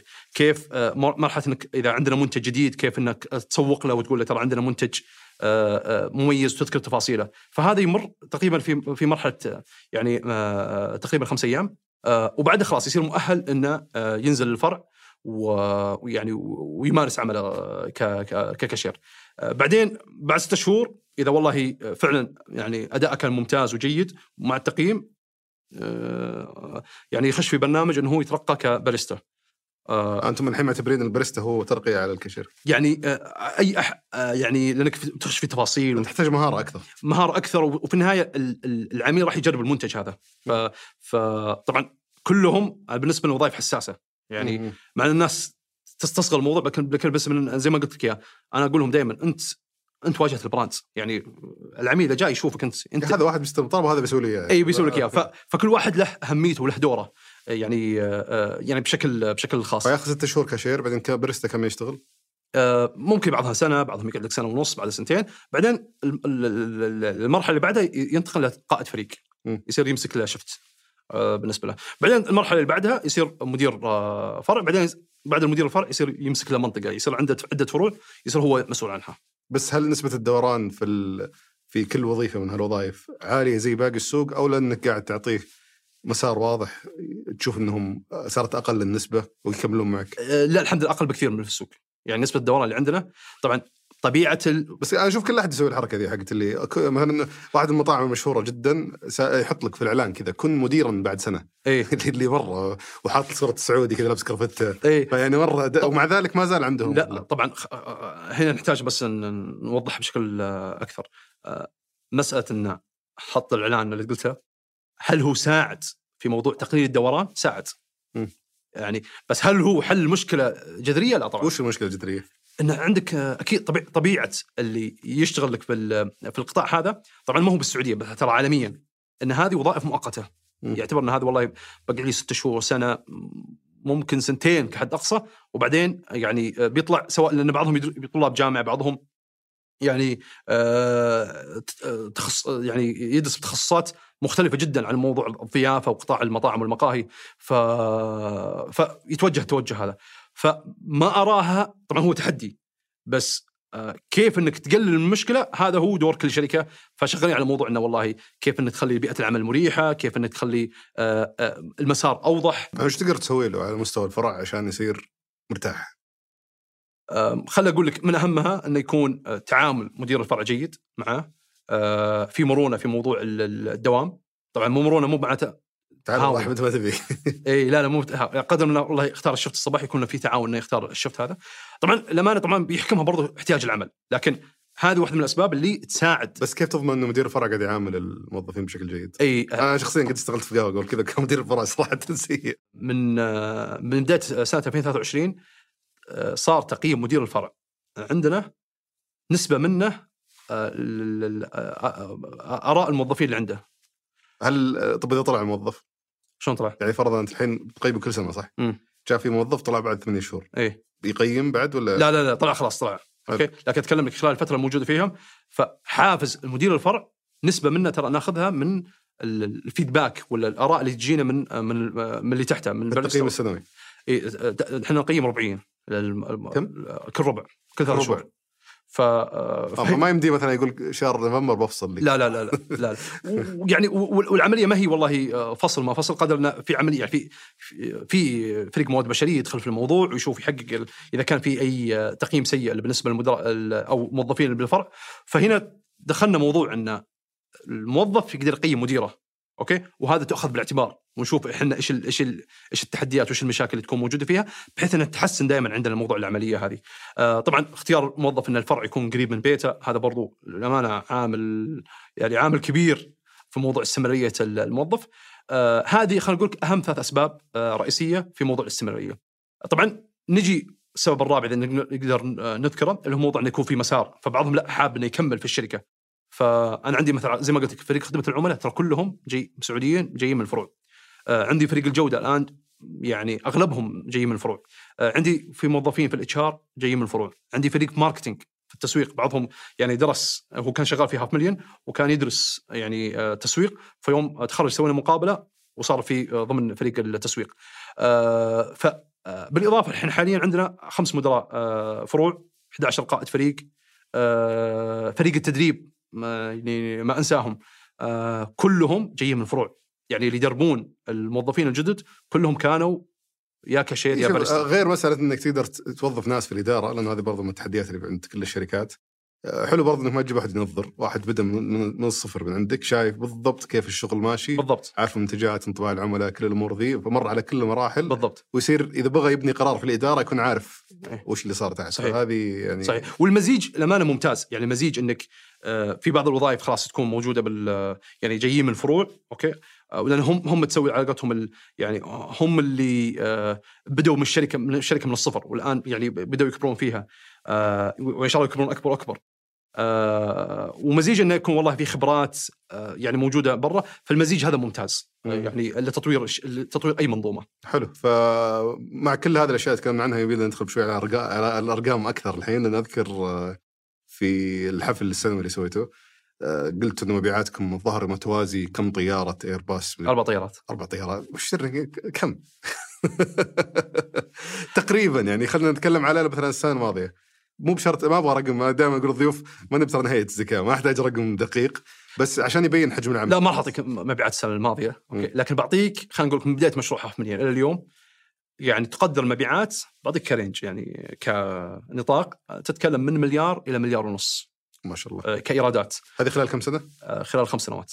حلو. يعني تقريبا أكثر من خمس سنوات. فتتكلم على ال ال ال فالإيرادات هذه كانت آه، بالنسبة لنا. حلو. من منافسينكم حاليا في السوق؟ اللي تعتبرونهم منافسين بشكل مباشر لكم؟ أي واحد يسوي قهوة منافس. حتى ح- حتى ال tea boy حقهم قبل هذا منافس. تعطيه وضعية حق نتفلكس اللي يقول النوم منافس لنا. لا بس جد يعني أنتم تشوفون ال- أو خلينا خلينا نعيد صياغه السؤال. وين مكانكم بين المنافسين الآن؟ أنا خلي بعطيك إيش المعايير ال- آه، كيف إحنا نشوف آه، يعني آه، وضع هاف مليون بالنسبة لأن للمنافس متأكد أنت ما انت قاعد تحصر نفسك مثلا بالمنافسين المحليين طيب. التجاره المحلية قاعد تشوف ال- ال- ال- الناس اللي عندهم فروع كثير سواء كانوا ممتاز ممتاز. طبعا خلي أعطيك إياها بشكل بشكل عام في, في في السوق. تتكلم في سوق ال- المقاهي بس. طبعا لو استثنينا المقاهي الشعبية ومقاهي الشيشة فتتكلم موجود في السعودية. طبعا ما في إحصائية دقيقة يعني بشكل واضح لكن تقدر ب 25 آه، مقهى موجود عفوا 25 ألف مقهى موجودة في السعودية. آه، لو قسمناها طبعا هذا تقسيمة يعني لو قسمنا طب إيش البراندات اللي عندها؟ آه، من فرع إلى تسع فروع. وخل خلينا نصنفها أنا وياك أنها تكون براندات صغيرة، طبعا مو صغيرة إنه والله brand صغير قدرنا يعني ما هو بحجم فروعها ولا مم. ممكن براندات إحنا مصنفينها مثلا صغيرة لكن جودة المنتجات والخدمات أفضل من brand عنده 100 200 فرع. حلو. آه والجزء الثاني خلينا نقسمهم إلى براندات متوسطة إلى كبيرة اللي هم من 10 فروع آه وأكثر. آه آه، تخيل 85% م- آه، من الفروع الموجوده في من ال 25000 آه، هذه تعتبر براندات صغيرة يعني عندها من فرع إلى تسع فروع حلو و15% بس اللي هو براندات متوسطة وكبيرة فانا سؤالي في البداية كان هل كلهم تشوفوا منافسين؟ إي يعني يعني عدد عدد البراندات أو عدد الفروع البراندات آه، اللي تملك آه، آه، يعني تسعة 10 فروع وأكثر تتكلم ما يقارب 3500 آه، فرع مم. يملكها 40 brand فهذا كلهم يعتبر أكيد يعتبر يعني منافس لهاف مليون أو يتقاطع مع هاف مليون بشكل أو اخر. طبعا ترى موضوع المنافسة يعني آه، مهم لأنه ترى يحفز موضوع بس أنت تقول كل احد يبيع قهوة منافسي خلاص نفس كل السوق كذا. يعني خل خل بعطيك مثال أوكي؟ في بعضهم يقول لك يا أخي أنا آه، يا أخي كنت أشرب قهوتي من انسى هاف مليون آه، خلينا نقول لك brand آه، يعني معين. آه، لكن قلت بعد ما اشتريت عندي المكينة وكذا وصلت ما صرت ما أروح لها إي أنا فاهم فاهم وجهة نظرك بس أنا مثلا أقيس على ردود الفعل اللي أسمعها في محيطي يمكن إيه. الصغير سواء كمتابعين سواء إيه. كأهل أو أصدقاء. يشربون مثلا قهوة من مكان معين ويجونكم للمشروبات الباردة إيه. وهذا يمكن أكثر انطباع أسمعه دائما إيه. الهاف مليون إنه أنا أروح للمشروبات الباردة الهاف. مليون ما أروح للمشروب الحار فأنت فعليا حتى لو أنا آه، قاعد أروح لمقهى ثاني وأشرب منه مشروبي اليومي آه، أنا بجيك عشان أخذ ال- ال- المشروبات الباردة أو ال ice cream. فمو بالضرورة تكون يعني ممكن تكون هنا تنافس واحد ثاني وهذا تنافس أحد والله خل أقول لك إياها ذائقة عميل في النهاية في عملاء يا أخي يعجب المنتج الفلاني عندنا يقول لا أو المنتج الفلاني ما يعجبني أوكي مم. فالنهاية هي هي هي أذواق أنت ما تشوف. المنتجات البارده تمشي أكثر عندكم؟ يعتمد على حسب الموسم يعني. أكيد في الصيف أكيد الصيف طبيعي بس آه، باردة قصدي. اجمالا يعني لا لا آه، يعني يمكن خيارات المشروبات الباردة أكثر فعشان كذا يعني بشكل عام يوضح إن إحنا مبيعات المنتجات الباردة يعني أكثر من الحارة لكن كخيارات ما هو قدر ما هو إنه والله شايفه جودته لا يعني بالعكس في عملاء المنتج فلاني في عملاء المنتج آه، آه، ثاني. آه، فهي يعتمد صراحة على ذائقة العميل. آه، هو عمو- عموما قرأت تقرير قبل كم يوم إنه العملاء السعوديين اجمالا قاعدين يتوجهون الآن للمشروبات ال- الباردة أكثر من اي اي يحسبونها قهوة بس أنا ما أعتب عليك ما أعتب على مقهى إيه. ثاني اللي يبيع لك مشروب فيه سبعين ألف شيء مخلط جوا يقول هذه إيه. قهوة مو بقهوة. إيه. يعني لا لا و... قاعد تشرب حلا اي وخل أقول لك إحنا طبعا آه، عشان آه، يعني أذكرها في موضوع إن آه، وين إحنا بالمنافسين. فعندنا إحنا كل شهرين نسوي شيء اسمه brand health اللي هو دراسة صحة العلامة التجارية. فناخذ عينة عشوائية في المملكة سعوديين عرب وآسيويين في مناطق مختلفة. ونسألهم بعض الأسئلة بحيث أن نقيس مدى الوعي بالعلامة التجارية. فحين إحنا وين واصلين بالوعي. والبراندات البقية وين واصله في موضوع الوعي؟ آه، فلاحظنا تطور كبير. يعني أول ما بدينا الدراسة في آه، January 2022 كنا آه، تتكلم على 40% آه، من اللي سألناهم كانوا يعرفون عن brand هاف مليون. الآن تتكلم على 60% آه، من شهرين تقريبا. بس هل قدرتوا تحددون أنتم وين مكانكم بين البراندات؟ يعني خل أقول لك نعتبر من ال top five. أوه أوكي. إي من ناحية ال- ال- مو بسهلين ال top five آه، يعني. آه، من ناحية الوعي بالعلامه التجارية الآن آه، ومن ناحية تفضيل العملاء بالنسبة لنا. حلو. في برضو ما أدري إذا هذه برضو من جزء من الاستطلاعات بس ذكرت في المؤتمر إنه أو في الحفل نسبة الرضا 94% 95% إي. شلون شلون توصلت؟ في في واحدة من المعايير اللي نقيسها اللي هو شيء اسمه CSAT اللي هو customer satisfaction اللي هو قياس رضا العملاء. فبعد التجربة مباشرة. فبعد التجربة مباشرة يعني وظفنا آه، يعني فريق منفصل معزول ومختص في موضوع القياس آه، رضا العملاء. فخلال الفترة الماضية فكان متوسط رضا العملاء. آه، تتكلم على 4 إيه، شلون شلون يقيسون ي- ي- يقيسك على أكثر من شغلة. يقيسك أول شيء على تصميم الفرع. يقيسك على التعامل يقيسك على المنتج يقيسك برضو على المواقف يقيسك على سرعه استفتاء. ولا شلون؟ زي استفتاء. فتاخذون عينة است- عملاء وتشوفون. آه، نسبة الرضا أي ودائما بدينا إحنا خلينا نقول لك بقاعدة أو خط أساس بعدين نشوف كيف إحنا قاعدين آه، نتطور آه، فيه وإيش آه، وش المناطق اللي نحتاج نحسن فيها بشكل أكثر عشان نحسن فيه ال- ال- المؤشر هل أول تقرير طلع لهم كان 94%؟ لا لا لا لا كان؟ أقل. كان- إيه، لا لا أكيد أكيد أقل حلو أخاف ان كنت منبهكم يمكن يضبطونك لا لا لا طيب وين متوجهين الآن؟ متأكد إنكم طبعا تخططون تفتحون فروع أكثر. إيه. آه ما أدري إذا في نية طرح أو لا مو بشرط يعني تشارك إذا تخلي الموضوع سري بس هل في نية طرح ولا؟ أتوقع أي واحد أو أي براند أو شركة تفتح في السوق أكيد في يكون الطرح واحدة من مستهدفاتها آه لكن هل هو الآن؟ هل هو قريب؟ لكن إن شاء الله يعني كم فرع ناويين توصلون بالسعوديه؟ آه عندنا إحنا إحنا عندنا كان خطة استراتيجية بديناها في آه آه مع بداية 2023 ال- الثلاث الثلاث سنوات الجاية. ان نوصل 100 فرع مع نهاية 2025 آه متواجدين الآن في تسع مدن مستهدفين نوصل 20 مدينة. آه، ناويين نخش على موضوع ال B2B اللي هو آه، موضوع إن زي ما قلت لك إحنا قاعدين نأسس موضوع المحمصة عندنا. فناويين نخش في قطاع آه، توريد البن للمحام لل- للمقاهي. آه، فهذه برضو يعني بتكون قيمتها آه، مو بس لنا والله حتى لل- للمقاهي بحيث ان شفنا برضو بعض ال- المقاهي قاعد تشتري الكيلو ب 100 ريال إلى بعضها تصل ل 200 ريال فهذا عشان كذا نشوف بعض أسعارهم مرتفعة. آه، فإحنا بن- بنوفر يعني المنتج آه، آه، بإذن الله بجودة عالية وبسعر مناسب بالنسبة لل- للمقاهي بحيث إنه يكون برضو يعني آه، يعني آه، توسع لل- لل- للشركة ويكون برضو علاقتهم لصالح الطرفين. حلو. آه وشطحة لندن وش سالفتها؟ مسوين فرع في لندن؟ آه فرع في لندن. إيه. ال- الفرع بلندن إحنا فتحناه في 2000 السعودية السعودية السعودية بعدين فجأة في لندن في فرع. اي آه فتحنا في 2019 آه كان بفرع آه في في منطقة اللي يعرفون لندن في منطقة اسمها هولبورن. الآن آه قفلنا الفرع فتحنا في منطقة يعني آه تعتبر مزحومه أكثر وواحدة من أهم الشوارع الموجودة في العالم اللي هو شارع اكسفورد آه ففتحناه مع نهاية 2022 ليش؟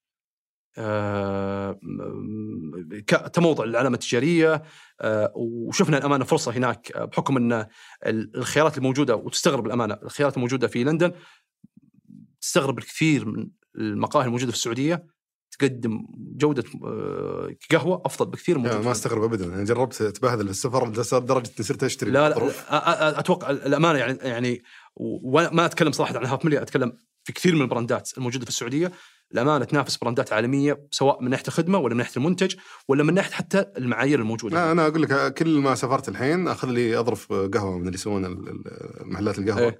وأروح فيها. لأن دائما دائما توهق نفس الوهقه ذي أي. اللي اكون متعود على جوزه قهوة معينة. أروح هناك وألقى شيء رديء. جدا.